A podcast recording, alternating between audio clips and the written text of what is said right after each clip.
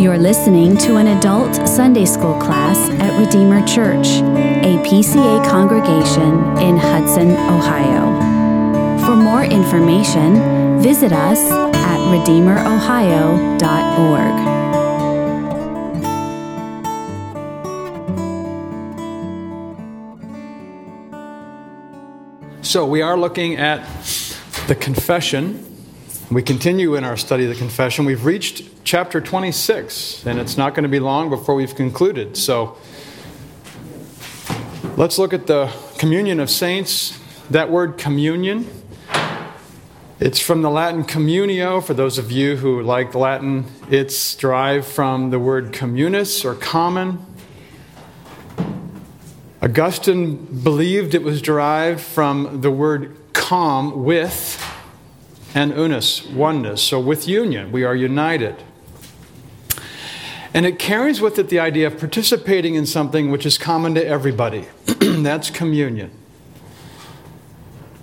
So it suggests a fellowship or mutual participation or a sharing with one another. And when we talk about the communion of saints, there is something specific that we'll talk about shortly that we share with one another.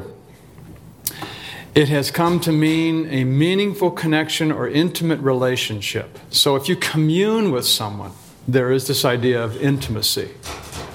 Um, and if, by the way, the Lord's Supper, as we call it communion, there are parallels between the intimacy we have with one another and the intimacy we which we have with Christ. It's an amazing thing. So, communion, this participation with one another, is based on a union which binds together those who share this something in common. And the nature and the degree of our communion, this participation, depends on the nature and the intimacy of our union. So, we commune with one another. We commune with our children. We commune with our spouses. That is the closest human relationship. There is a very intimate relationship there the Christian's communion with Christ is based upon his mystical union with the Lord. So when we talk about the communion of saints, its basis is our union with Christ, which is why the first section of this chapter details that union. Its foundation lies in the eternal purpose of God who elects those who are saved. So the whole confession ties together. We talked about God's decree we talked about effectual calling. We're talking about the communion that we enjoy as a result and fruit of all of that. Even as He chose us in Him before the foundation of the world, that we should be holy and blameless. So the Christian's communion with other believers is based upon our loving union with one another. That's just by way of preliminary introduction. Any comments or questions on that? Okay? So we get into the section one of chapter 26. All saints that are united to Jesus Christ, their head, by his Spirit and by faith, have fellowship with him in his graces, sufferings, death, resurrection, and glory. So it's beginning to show the foundation of our communion with one another. This is the basis of why we're united to each other. Union with Christ is not essential there is the essential union that exists between the persons of the Trinity. That's not what this is about. Union with Christ, our union with Christ, is not personal like the, the union with Christ in his person and natures. That's not what this is about.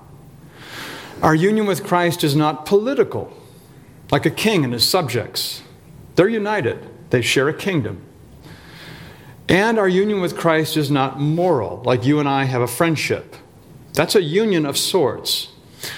Our union with Christ is not essential, it's not personal, it's not political, it's not moral. It is legal or covenantal, and it's spiritual or vital. And that's the one we're talking about here in section one the spiritual, vital, or mystical union between Christ and his church. Any questions on that? The type of union this is? We're united to Christ covenantally and spiritually. So we're in covenant with God, a federal relationship, and we're filled with the Spirit. Ernie? Just one quick question. So why, why do you say it's not personal? A lot of people would describe it that way. That's just why. Yeah, that's a good question. It's it is personal in the sense that we are in a personal relationship with Jesus. But when we use that word technically, it's the personal union of Christ's person with his natures. That's a very different thing. That's the technical, theological use of the word. But you're right, it, we have a personal relationship with Jesus. Don? Yeah, well, then going to political, I feel like we are a part of the kingdom of God. Yes, that's exactly right. And we are under a king. You're exactly right. The, the union with Christ that we're talking about, that's not the political relationship that we enjoy. There's this idea of we're covenantally in Christ. Yeah. So when we're talking about union with Christ, that's what we're talking about. But you're right. He's a king. We're his subjects. We're in the kingdom. What do you mean legal? Legal, um, covenantal, um, like when when there is a uh, husband and wife, they're in a covenant relationship. It's a legal. There's a legality to it. You are legally in covenant with your husband. like it or not.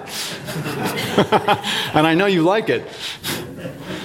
You take his name, he assumes your debts. There is this legal aspect to our covenantal relationship. Yeah. So that's why the state's uh, interested in marriage, or it should be. It's the building block of society, and the state has an interest that these marriages stay together and are healthy. There's a legal aspect to it, which is why we get that we get, or at least we used to get, benefits, tax benefits, and things like that. But there's also this spiritual, vital union that His Spirit lives within us and He animates us, and we, uh, we live because of Christ. And that's the one we're talking about here. In section one of chapter 26, we're talking about this mystical union, this vital spiritual union with Christ. Sometimes it's expressed in Scripture as believers in Christ, and sometimes it's expressed as Christ in believers. It goes both ways. There is therefore now no condemnation for those who are in Christ Jesus.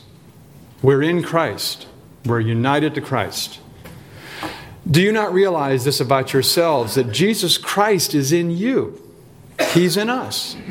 So there is this mystical union, this spiritual, vital relationship. Abide in me, and I in you, as the branch cannot bear fruit by itself, so you cannot bear fruit without me. So there we have both. We're in him, he's in us. This relationship is likened to the vine and the branch in John 15, to the stone, the cornerstone, and the building in 1 Peter 2, husband and wife in Ephesians 5, the head and the body in Ephesians 4. So, all of these metaphors or analogies are used in Scripture to describe this union with Christ. And the bonds of this union are two. You know, oftentimes we say we're united to Christ by faith, which is true. But we're united to Christ by the Spirit on Christ's part, looking from a godly perspective, heavenly perspective, and we're united to Christ by faith from a human perspective. Two bonds. Unite us to Christ, we're joined to the Lord. And so close and so intimate is this relationship between believers in Christ that we are said to be one spirit with Him. It's, it's a mystical relationship, it's mysterious, it's hard to understand. We would never understand anything about it if it hadn't been revealed. So the union between Christ and His people can never be dissolved or broken. It is an eternal union. Once united to Christ, always united to Christ. Which, as we'll see in the sermon, it's one of the reasons why our salvation is secure. Unless Christ perishes, we'll never perish because we're one with Him. Any questions or comments on this part of section one? Well, to highlight this um, spiritually or mystically, as you, as you pointed out, is that we are seated with Him in the heavenly places right now. Exactly. We see that in Ephesians. And uh, earlier on in Ephesians, that the, the Holy Spirit has been given to us as a down payment, you know, the, the, the surety, That's right. you know, the, that's the security. That's right. That's an excellent point because that's the guarantee, like you said, the surety, and um, because He lives within us, that, that'll never change. Never change, John. Um, all the analogies, um, I don't know if the, the use in the verses you cited, everything's plural, it seems. I ju- just, just noting that it's not me in Christ. it's Us. Yeah, there is a, there's it's, it's a dual aspect there, because there's nothing wrong with you saying to yourself, "I am united to Christ," but you're right. Scripture focuses on the body, on the church, on the branches, right? So it is this corporate nature that Christ is united to His church. It's a very good point. It's always us. But that doesn't mean that me in my own closet can't say, I am united to Christ. Yeah and assurance. It goes a long way for our assurance of salvation. Um, like I said, this is union with Christ is perhaps one of the most important doctrines of soteriology because it shows that everything Christ has done and is doing is what we are doing in principle. Like Mark said, we're seated with him in the heavenly places. It continues all saints that are united to Christ their head have fellowship with him in his graces, sufferings, death, resurrection, and glories. So, because we're united to him, we have this fellowship and all the experiences of his life. We suffer with Christ. We've been crucified with Christ. We died with Christ. He was our representative, he's our head. Christ lives in us, and we've been raised up with him and seated with him in the heavenly places, as Mark said.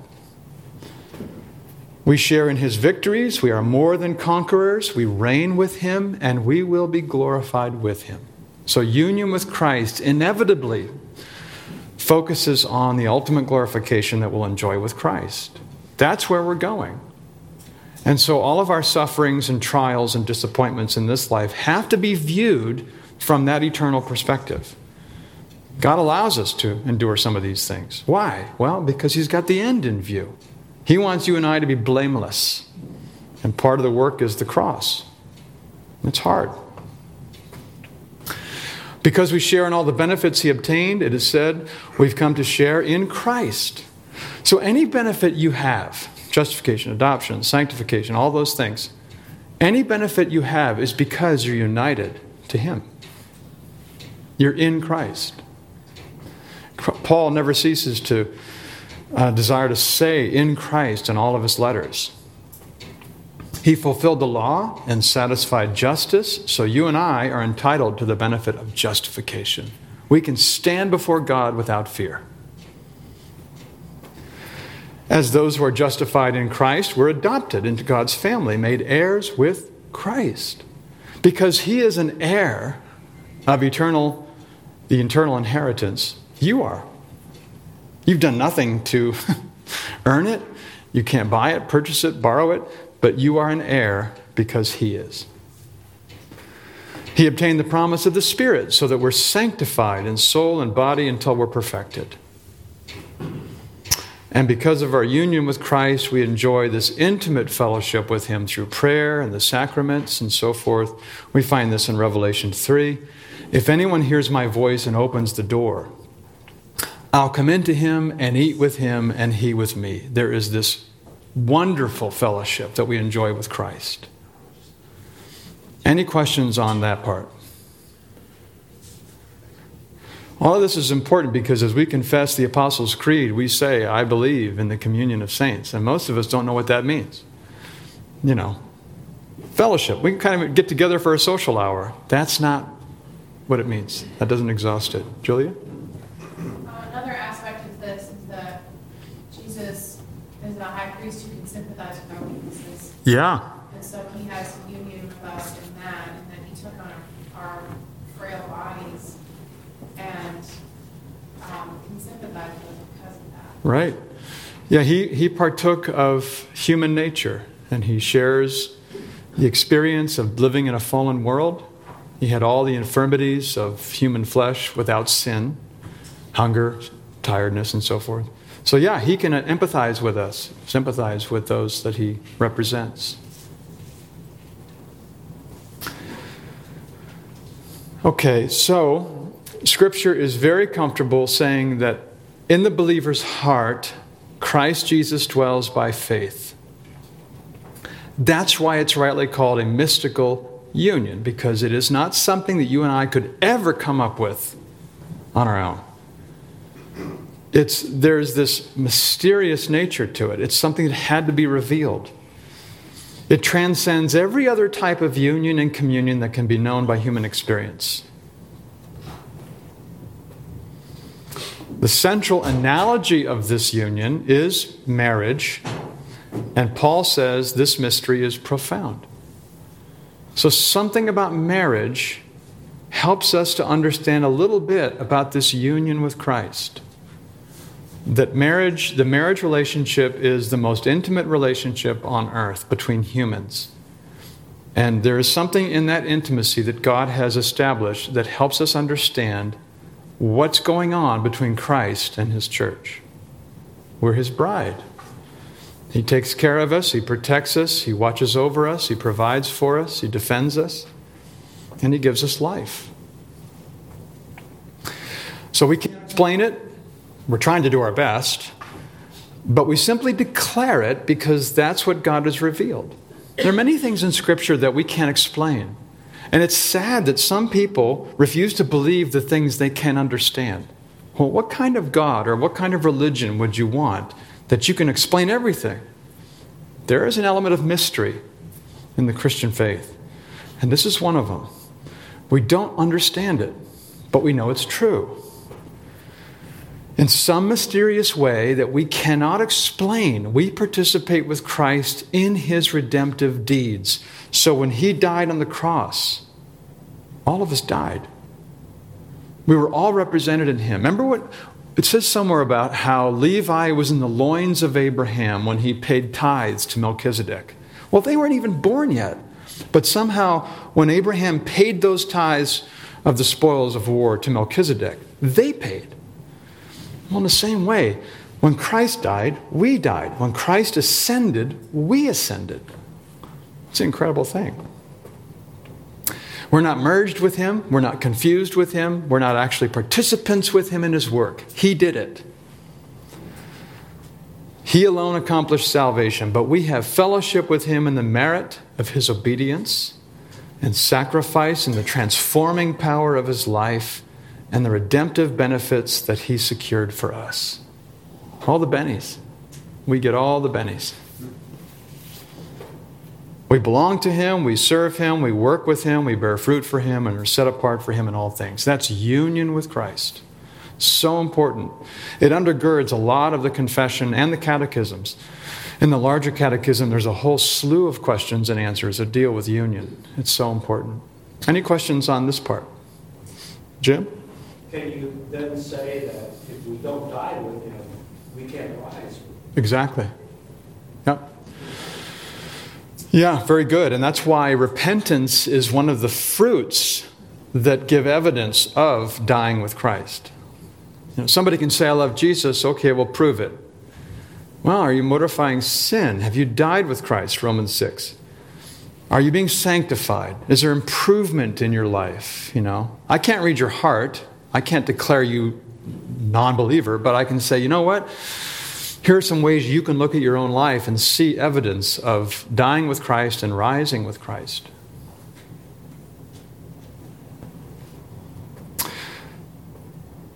Being united to one another in love, now it talks about the saints, we have communion in each other's gifts and graces. Given all that we've said, we're all united to Christ. We're obliged to the performance of such duties, public and private, as do conduce to our mutual good, both in the inward and outward man. So, because of our union with Christ, we're united to one another. It's an important concept that this is a body, one body. And we enjoy the communion of saints. Because we're united to Christ, united to one another, there is this communion. We're a family. But even closer than that, We're a body. We're joined to Him as our head, and we're filled with and partake of the same indwelling Spirit. And so, all the exhortations in Scriptures to the one another's. You know, Linda had a great idea years ago that we would do a series on one another's. And it's true, there's so many one another's in Scripture. Encourage one another, love one another, forgive one another. We share the same faith. Objectively, we confess it together, the doctrines, and subjectively, you and I trust in Christ. We have the same Lord. We are united in love. We're of one heart and soul, according to Acts 4. We see Christ's image in each other. We recognize it. Or at least we see, we see reflections of it. Christ being formed in you and me. What a wonderful thing. It's not always perfect. We rub each other the wrong way occasionally, but we see the glimmers of Christ likeness, which will be perfected in glory. It's the best proof to ourselves and the clearest evidence to others that we're true disciples of Christ. We love each other. You know? Uh, I forget who was telling me the other day, you know, I, if I wasn't part of the church, I never would be friends with these people. and you'd probably say the same thing. We would never be friends. Um, because the way the world goes, you're pigeonholed in various segments, right? But we're part of the body of Christ. We love each other. We should. A new commandment I give to you that you love one another. Just as I've loved you, you also are to love one another. By this, all people will know that you are my disciples, if you have love for one another. Now, John, 1 John tells us how we can know if we're Christians righteousness, love, and belief. This tells us how the world can know that we're Christians. And the primary evidence for the world to see that you're a Christian is if you love the brethren. That's what Jesus says. John teaches elsewhere that the absence of brotherly love proves that saving faith is lacking. Whoever says he is in the light and hates his brother is still in darkness. How that convicts me is not so much that I do wrong things to my brother, rather, I neglect my brother sins of omission. That's the hard part. Now, I've often said, you know, our ladies are so proactive in their relationships, and us guys, as long as we don't hit each other, we're okay, right? so I think we need to work on it. Any questions on the last part of section one? Okay. Um, he does talk about the. Um, performance of such duties. We're comprised, the body of Christ is composed of many members. We each have gifts and graces. As in one body, we have many members, and the members do not all have the same function. So we, though many, are one body in Christ and individually members of one another. Having gifts that differ according to the grace given to us, let us use them. So God gives gifts. The Spirit distributes them according to his sovereign wisdom. to each, each one is given the manifestation of the Spirit for the common good. So the reason you have the gifts you do is for the benefit of all of us. So you and I are meant to be profitable to each other and to promote the welfare of the whole church. I'm in, a con- I'm in an ongoing conversation with a friend at Life Center. The guy he's, he's brilliant. He, he knows so much. He's got so much knowledge about the Bible. He can rattle off scripture passages. But I told him he's not a member of a church. I said, You need to use this for the common good. You're withholding it from Christ's body, you know? So you can have all the knowledge you want, but if you don't love, you're nothing. You're nothing but a clanging cymbal we need to be using our gifts for one another and the welfare of the church. We're obliged as believers to perform those duties that'll serve the common good, bear with one another, forgive each other, rejoice and weep with one another, pray with and for one another, and as we have opportunity to do good to all, especially believers. Public and private, worship and private fellowship, or encouragement. Any comments or questions before we go on to section two? Okay? Uh, here's a, here's a question. John? There's a few different lists of gifts in scripture. Some of them seem to be more like prophecy gifts of healing. Other ones are to be like in moments more it's focused on administration. Seems that might, there might be different kind of sets of gifts, like a, a common set of gifts for general well-being and a different set of gifts that was more for the establishment of the church, in like First Corinthians. Do you have any comments on how to, both the ty- types of gifts and how to understand and use them? Right. Yeah, the type of gifts. I don't think any list that Paul gives is exhaustive. Uh, I think he's giving us, you know, examples of gifts that Christ gives to his people. I think there is a distinction between ordinary and extraordinary gifts. As you said, the extraordinary gifts were given to establish the foundation of the church. The church is built upon the foundation of the apostles and prophets, with Christ Jesus as the chief cornerstone. Once the foundation is laid, there's no need for another foundation. So those extraordinary gifts are no longer needed.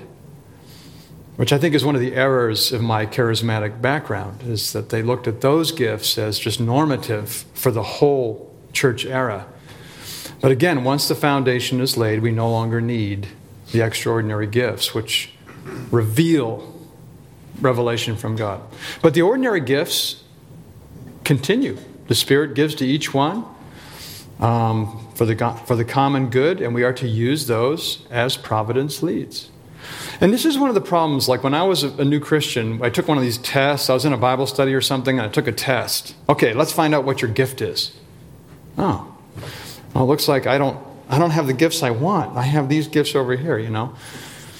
But I think it's not like that. I think what happens is there's a need in the church, and you see it, and you're able to meet it. And you figure out in practice what your gifts are. Let's say you have the gift of mercy, and you uh, have this great compassion for people who are suffering in the church, more than, more than ordinary compassion. And you just, you just, your gift makes room for itself. You begin to show mercy and take care of people. Well, that's your gift. Administration. There are some who are very good at administration. I'm not one. But there are some who are very good. And they begin to administrate. It's just natural. It's like the officers. I think, like an elder, he begins, his gifts begin to work even before he's ordained. So the church says, you know what, there's a person, we recognize some things in him. He's even shepherding even now. I think God's raising him up. I don't know if that answers your question, but I think that's one of the ways to look at these gifts to use them. You don't have to be ordained to use your gifts, put it that way. Obligations were by profession bound to maintain a holy fellowship and communion in the worship of God. We are bound to worship together. And in performing such other spiritual services as tend to our mutual edification, as also in relieving each other in outward things according to our several abilities and necessities. So, professing believers comprise the visible church in which we manifest Christian unity. My friend at Life Center, how are you manifesting the unity of the brethren by not joining yourself to a church. I don't think he's trying to be antagonistic. I, think, I don't think he ever thought about it. So our conversations are very interesting. I can see him softening. Um, but he's not, he's not testifying to the unity of the brethren if he doesn't join a church. We're bound to promote this visible unity among believers in three ways public worship, the ordinances serve as bonds of union by which we maintain our unity, mutually edifying spiritual services, Sunday school, Christian fellowship, joint prayer, these kinds of things. And helping one another by relieving burdens and meeting needs. We share our substance. If anyone has the world's goods, if God's given you wealth, and you see your brother in need and you close your heart against him, how does God's love abide in you? It gets right down to the wallet. It's not confined locally, but it extends to all those who in every place call upon the name of the Lord, which is what the confession goes on to say. So it's not just it has to be your next door neighbor. It's not just the person sitting next to you in the pew. If there is a missionary in China, for example, who needs help and you're able to help out, you can help. So we maintain this fellowship, worship, and we help each other in various ways.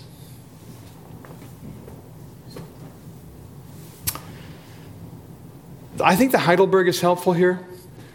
The Heidelberg Catechism says, What do you understand by the communion of saints? First, that believers, all and everyone, as members of Christ, have communion with Him and share in all His treasures and gifts. Second, that everyone is duty bound to use his gifts readily and cheerfully for the benefit and well being of the other members. Very concise.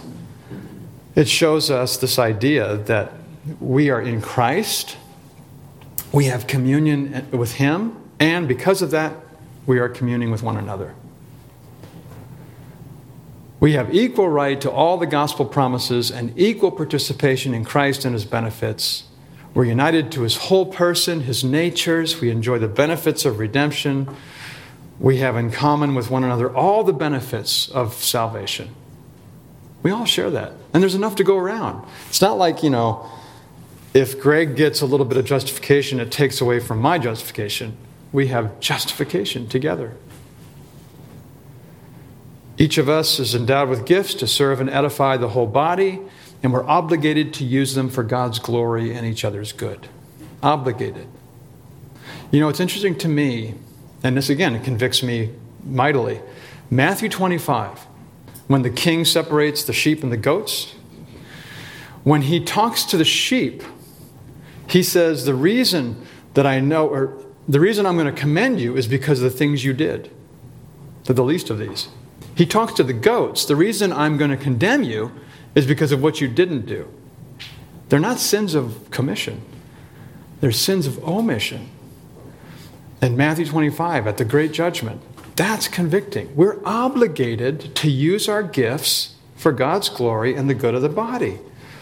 I believe in the communion of saints. That's what it means. I believe all saints are united to Christ by the Spirit and faith and the gifts entrusted to them by Christ are to be used for their own salvation as well as the common good of the church as a whole. When you and I confess the Apostles' Creed, that's what we mean. There's a lot more to it than just having a social hour. Third section this communion which the saints have with Christ does not make them in any wise partakers of the substance of the Godhead, or to be equal with Christ in any respect, either of which to affirm is impious and blasphemous. Now, you have to recognize historically they were dealing it with some errors at that time, which were pretty radical. It guards against the heretical belief that union and communion with Christ means deification, that somehow we become gods. The familists, I don't know if you've ever heard of that before, or family of love, they thought that they were fully possessed by Christ's Spirit, deified. They're an offshoot of the Anabaptists. Founded in 1540 by Hendrik Nicolaes, endowed with the spirit of the true love of Jesus Christ. It was a mystic religion that affirmed the inner light and the birth of Christ in the soul. Don't ask me what that means. I haven't the slightest idea. they use some weird words. Interestingly, Nicolaes claimed superiority over Christ. Moses preached hope, Christ preached faith, Nicolaes preached love. The greatest of these is love. I know, crazy. But this is what the confession, the divines are dealing with this particular her- heresy at the time when they're writing the confession. They denied the deity of Christ. They claimed that man could become identified with God.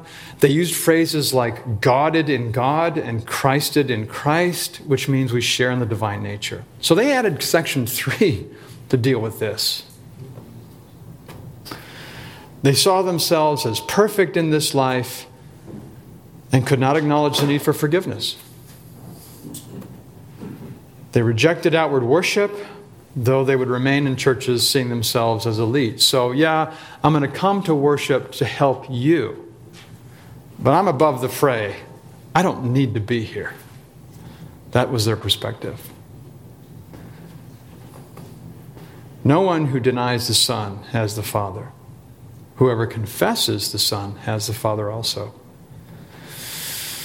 So, very important. Um, I don't know how, I mean, there are heresies even today that kind of have some of these nuances. I don't know if they would say that they're familists, but you can see some of these things working themselves out.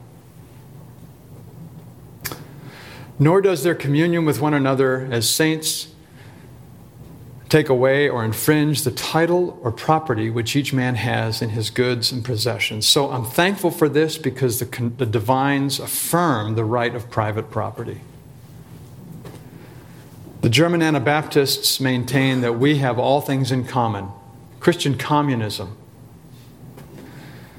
But our communion with one another doesn't take away the rights of private property. property. God gives those things to you, they belong to you, not to me, not to us, to you. The eighth commandment implies the morality of private property. If I'm not to steal what belongs to you, it implies that you have the right to own it right? The 10th commandment if I'm not to covet what belongs to you, it implies that you have the right to private property. Let him labor, doing honest work, so that he may have something to share with anyone in need. That's the reason God gives us private property, so that we can share with others. Remember the obligations of the communion of saints? Do not neglect to do good and to share what you have, for such sacrifices are pleasing to God. Excuse me. So, again, this idea throughout Scripture that we are, it's okay, it's moral to have private property. It's not wrong. It's not wrong to be wealthy.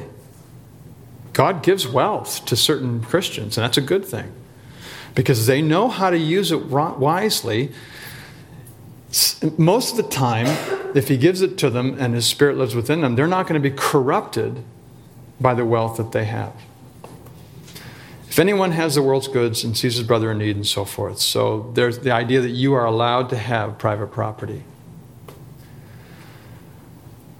Some claim that the early church set a precedent for us in having all things in common, but the problem there is, is that those Christians had things in common because they voluntarily shared their possessions. The church didn't take them, it was voluntary. Just like today, we take up the collection, it's voluntary. We give, we're cheerful givers, or we're supposed to be.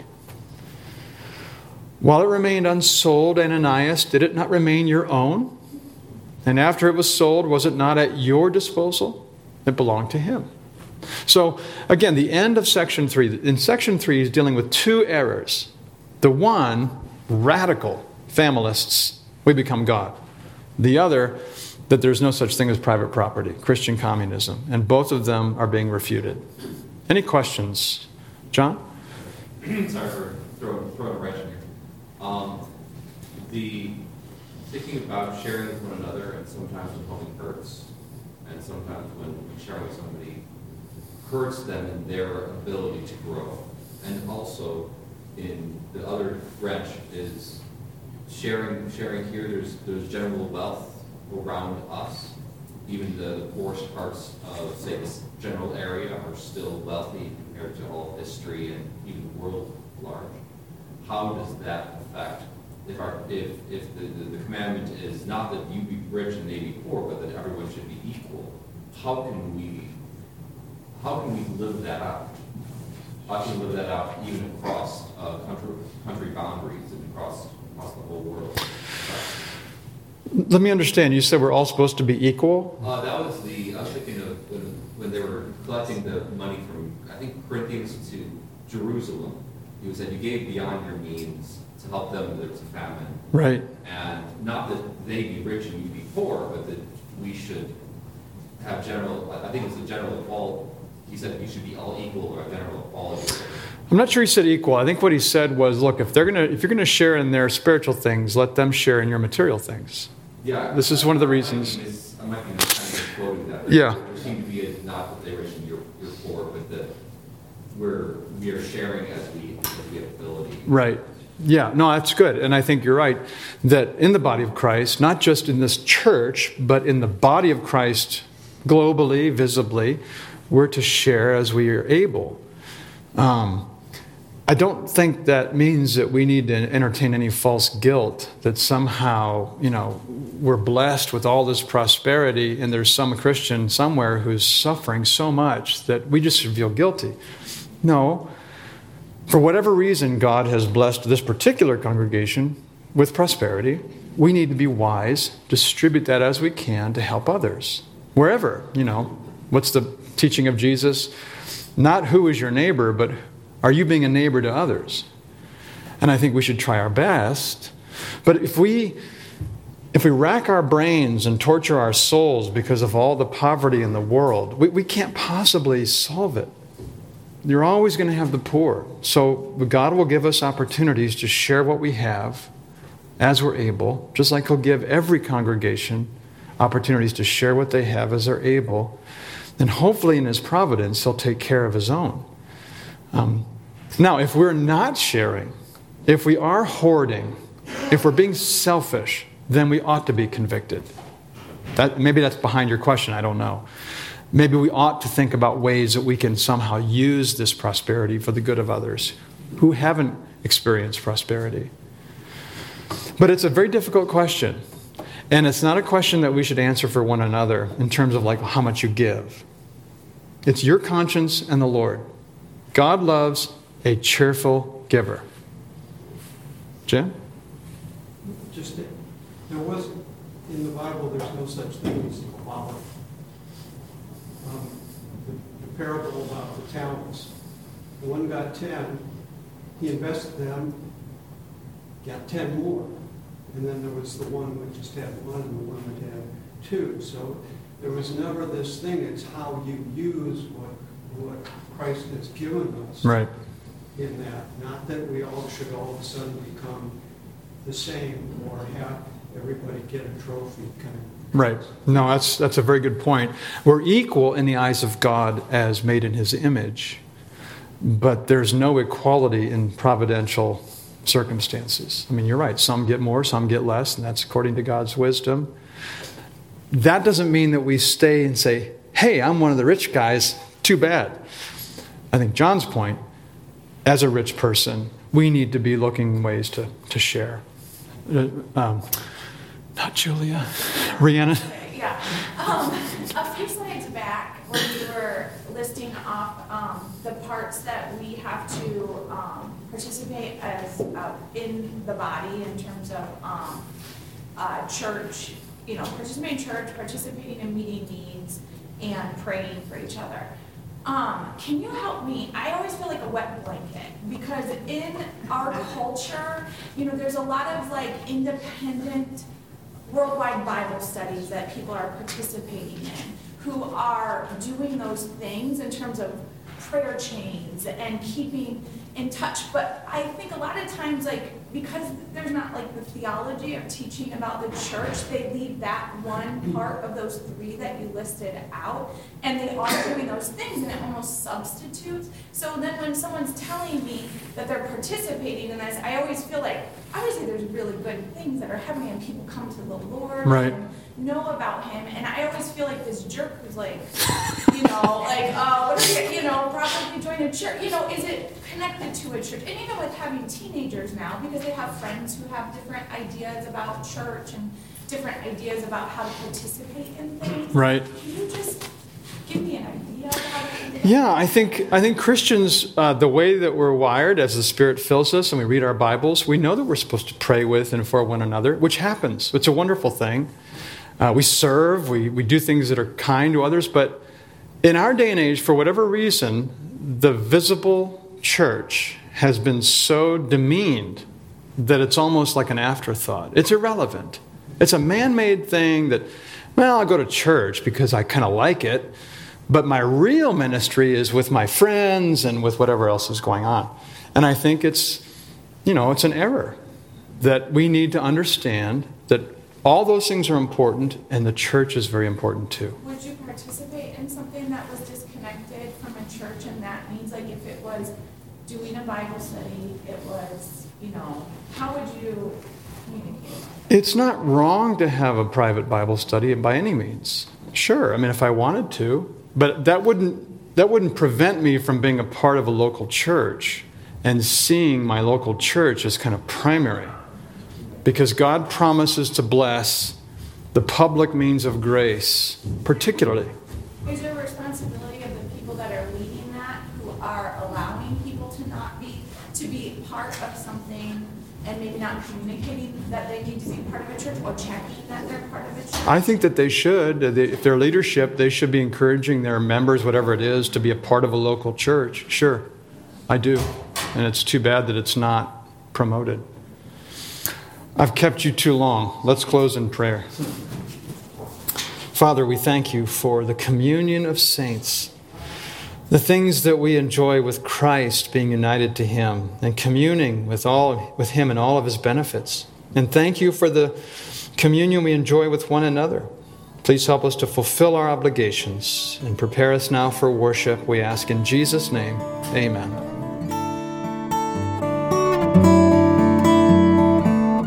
Thank you for listening. For more information or to connect with us, visit us at redeemerohio.org.